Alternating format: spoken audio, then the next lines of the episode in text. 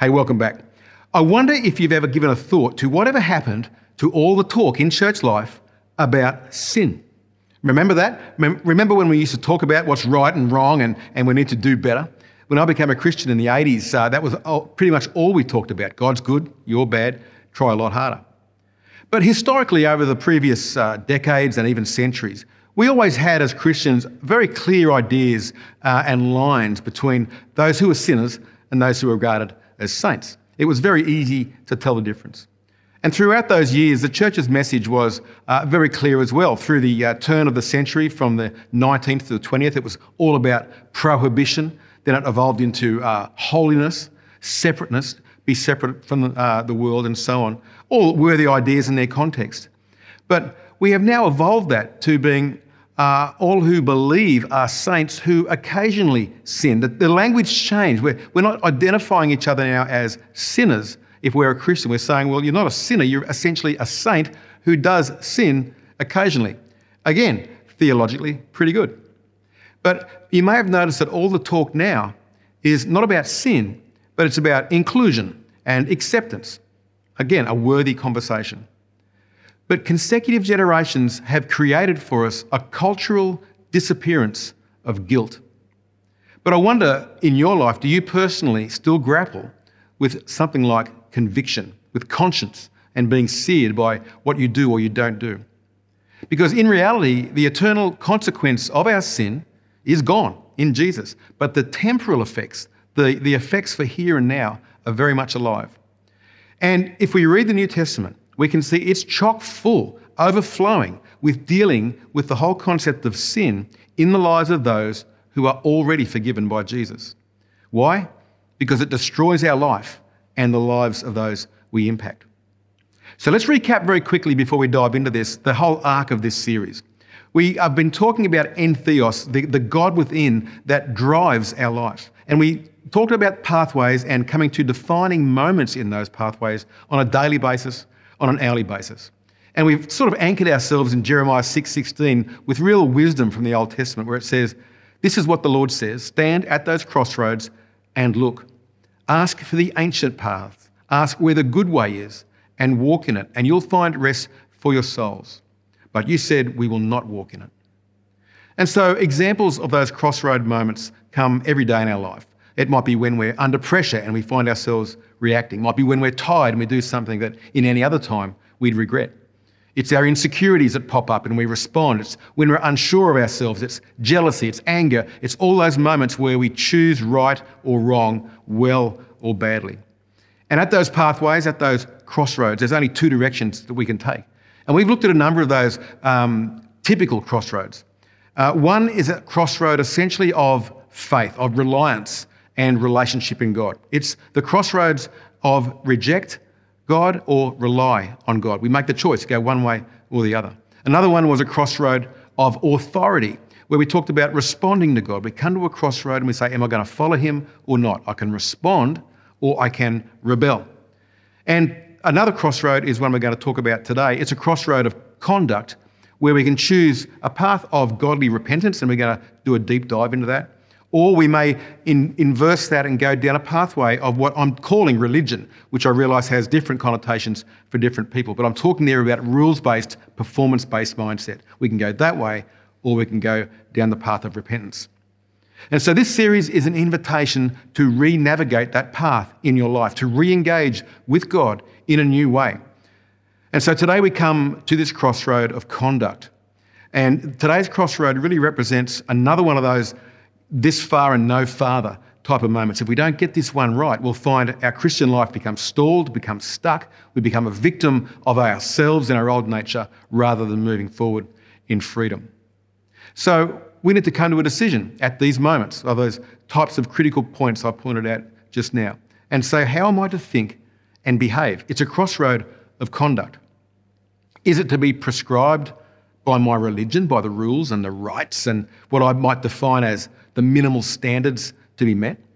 Or do I understand true repentance, an invitation to turn from death to life? That's what repentance really is. You see, a guiltless culture needs a really good reason to follow a moral code, and we are in that guiltless culture right now. You see, people, contrary to what good wisdom would say, won't obey simply because they're told what's right and wrong. Now they need a good reason for it as well. And strangely, this even happens after they progress through the crossroads we've talked about before that acknowledge Jesus as the authority in their life. They're wanting to follow God. But still, the big why question comes up. Because unchallenged habits and bias can be reinterpreted as being inevitable nature. Let me say that again. Unchallenged habits, if we stop talking this through, if we stop raising the value of true repentance and conscience and so, it's interpreted that my old nature, my flesh, and what I respond to from those lusts is really inevitable. It's an inevitable part of my nature. And so we've seen so far in this series that our direction is determined by the real God within. Is it the God, the Lord of all creation, driving us and we're living from the Spirit, or is it just our flesh? Because you can't experience the fullness of God's kingdom if you're committed to the opposite of that kingdom. You can't travel in one direction if your, your efforts go in the exact opposite direction. You see, God doesn't overrule your decisions, but He empowers the right decisions. So, is there a why behind holy living? If we pull away the do it because I said so paradigm, we can begin to see something else. We can see two, these two contrasting pathways are really pathways of life, an invitation to it, or to death. One's empowered by the Spirit, one's empowered by the flesh. And this pathway to life is a pathway into relationship with God, finding true freedom, not under bondage. It's finding purpose in God's kingdom. It's finding peace and joy, shalom, as the Hebrews would say. The other path, the path into death, is a path into isolation from God and people. It's a pathway into bondage where you have uh, less and less awareness of your choice. It's a pathway into having no purpose. It's a pathway into the opposite of shalom, which is chaos. And God created us for the reasons of life. He created us for purpose, not death. And so in the New Testament, Paul talks at length on this polarity in Romans chapter 7 and chapter 8. Just profound stuff there. In Romans 8 6, for example, he says that the mind governed by the flesh is death, but the mind governed by the Spirit is life and peace. He's saying very clearly there if you're following the Spirit, you're finding life through the Spirit. He goes on, For if you live according to the flesh, you will die. But if by the Spirit you put to death the misdeeds of the body, you will live. So he's not talking about your eternity here, he's talking about your life on earth. He's talking to Christians. You can go down a path that kills you, or you can go down a path that brings you to life. So, this pathway of death, all the writers in the New Testament talk it through, but none so clearly, I think, as James in James chapter 1. And we're going to pick it up in verse 13, the second half of that verse.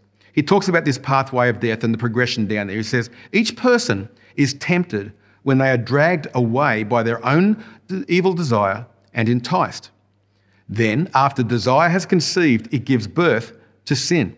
And sin, when it's full grown, gives birth to death. See the progression there. It starts with being tempted. All of us are tempted. None of us can say we're not tempted. Everyone, Christian or not, holy or unholy, we're all tempted because the temptation doesn't come from us originally. It doesn't come from God, and James goes on to say that. It comes from the evil one. It's like an, a wind that is constantly blowing at us, just tempting us to hoist our literal sail and pick up that wind and go down the path to death. And so temptation feeds our existing desires, the desires that are there, the desires of our flesh, the New Testament calls it, that they, and they demand something. And so that temptation moves on desire, which is like a motive thought and so on, and it conceives an action. So the temptation builds a desire, the desire uh, produces an action, ultimately giving birth to sin. And sin, it says, eventually gives birth to death. Quite a, a weird saying there. It's saying that this sin gives life to something that's going to kill you. Things like isolation, bondage, having no purpose, chaos. So temptation makes death look like a preferable future to life. It's an amazing thing. We don't think that way at the time, but we say, This temptation is creating a picture for me of something that I think is going to bring me life, even if it's only very temporary. That's the pathway into death. What about the alternative, the pathway of life? Now, this series has been all about finding new life. uh, rediscovering Jesus, relying on Jesus, responding to Jesus down this pathway of life. But Jesus articulated the pathway uh, that we're trying to describe here in one very easy to remember and repeatable sentence. Uh, he was a preacher. Uh, he would go around on an itinerant basis preaching, and it says in Mark 1:15, his keynote uh, sermon, one line, and he would say this: "The time has come; the kingdom of God has come near. Repent and believe the good news." That's it. The time has come; the kingdom of is near. Repent and believe the good news. Now, the wording there, in being so brief, you can understand it's explosively loaded. A pathway to life and a reason for it. Let's break it down piece by piece. So he portrayed this as a crossroad moment. He said, The time has come. It's the same terminology we're using in this series. You're coming to the crossroads. The word he uses for time is not chronos. It's not the word that says, What time is it? It's the word kairos, which means it's an opportune moment. It's a window of opportunity. It's open now, it's going to close again. You've come to a crossroad. What are you going to do there? Because this window is going to close. So he says you're at a defining and opportune time, a kairos moment or a crossroad moment. Then he says into this space uh, a real reason rather than a rule. He, he gives us the why, not uh, a directive. He says the kingdom is available. The kingdom of God, something that to the listeners was everything. Are you talking about this kingdom? It's almost something they would whisper like the very name of God Himself, Yahweh. This idea of kingdom, of paradise never found. The kingdom of God, where He rules, where it's the king's domain. So that kingdom that you've been waiting all your life, even just to hear about, it's at hand, it's within reach. You can grasp it. It's in me, He was saying. Mind blowing stuff. And he was just saying it, you know, off the cuff like this. You know, you, have been needing and, and waiting for this for such a long time. But here it is. Here I am. And the kingdom is near because I am near. But then Jesus gives the very simple pathway into the kingdom. He says, The time has come, the window's there, the kingdom is at hand. Reach out. How do we reach out? Repent and believe. So there's that word. Repent. He wasn't afraid to use it. It means literally not to say sorry, not to feel bad, not to hang our head in shame when we've done something again, feel bad about it, get back on the road and do the same thing again and just hit the repeat button over and over all our life. Repentance does not look like that. It means to change the way we think and the way that we head, to change our direction and to go in a very different way. Different to what? Well, all to the people in that context, all they've experienced of sin, of religion, of bondage. He's saying, change the way you think. There's a new path before you. Turn around and go this other way. Turn away from death and into life. But Jesus here is speaking way broader than the idea of let's just stick to the rules, you know, repent and obey the law. They've been hearing that for centuries. He's inviting them to embrace this kingdom, this idea of living with God, for God, partnering with Him. It's a whole new vision for life. This is the why. He's saying your whole way of looking at life can be completely different. It can be awesome. It can be the way it's supposed to be. It's an idea that their forefathers could only dream about dwelling face to face with God, free from bondage, true peace and joy. And Jesus was saying, turn from death to life, repent. See, we tend to associate repent with judgment and shame. But Jesus says, you know, whatever is of an inferior kingdom can now bow to the superior kingdom.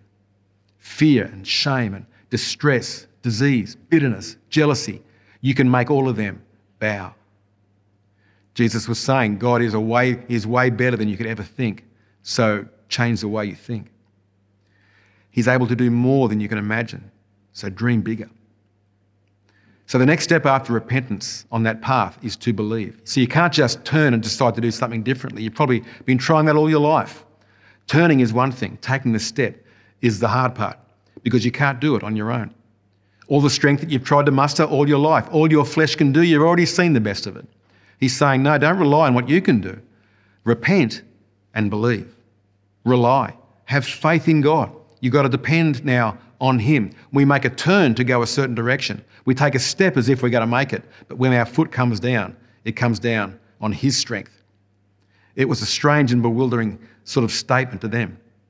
You know, what were they to believe? They didn't, they'd never heard this concept of belief, only rules before. Uh, it was just a different way of thinking for them. They had no grid uh, as we do for faith, only works. So he was telling them to have faith in what he could do, what he would do, who he was, not what they could do. And so when it comes to repenting, we can't do it alone. Our best isn't enough. We need to stop and not go down that path the way we always do. So this is a pathway of life. We recognize the crossroad, the kairos moment. We recognize in that time where we most want to go the way we've always gone, that hang on, the time has come.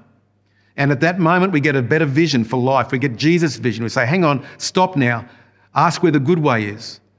The kingdom is at hand, right here. Instead of going down the path of the flesh, I can go down the path of the kingdom. We can change the way we think and take a step down a new path. We're relying on the Spirit to give us the peace and the power and the purpose needed. This crossroad is often called in our lives, in different scenarios, the wall. This is the great wall that every Christian comes to. Everyone hits it, and only faith can rise above it. They call it the wall because what happens is people place their faith in Christ and they start walking along, and we all get inducted into this thing called churchianity. We do the very best we can, but we hit this wall one day where the best we can do doesn't seem to make a difference. It doesn't beat my addictions. It doesn't overcome my fears and all the different things where those crossroads come upon us. And we've got to break through that wall because we all get there, but only faith will get us above it. The, the, statistics say that in any given church, somewhere give or take 5%, 20% of our church is there right now, stuck, unable to get past their addictions and ways of coping. So I wonder what road do you keep travelling down? Are you concerned uh, for your future, for money, for friends and family? Are you just consumed worrying about your kids, uh, driven by fear? Maybe you're afraid of what's happening in the world, jealous that some people seem to get it all and you get nothing. These are the crossroad moments. Maybe you're convinced that you're inadequate for the world and being left behind. Maybe you're worried that you're desperately lonely and unable to find peace in that place. Or perhaps you're just you're angry at someone who's blocked your path or robbed you of something. They're the moments. Stand at those crossroads. Pause. Ask what the good way is. Get a better vision for life and walk in that pathway of the kingdom. I'm sure there's a lot going through your mind as we consider that sort of question. You'll know your kairos moments. You'll know the things that trigger you day in, day out, as they always have done. I wonder if you're at the wall right now. Well, why don't we pause right now as you finish this up and just pray that God would give us a better vision for life and the faith to rely on Him. So, Father, I pray for each one listening. I pray your blessing upon their life. You give them great wisdom to show them right now what is, what is their kairos moment? What's the thing that triggers them constantly? Lord, I pray that as they picture that, they would picture uh, a better way, that they would picture your kingdom. The time has come, the kingdom is at hand. As they begin to turn to a better path, give them all they need to walk that way. Give them all that you've promised to give. In Jesus' name. Amen. Bless you now. See you next time.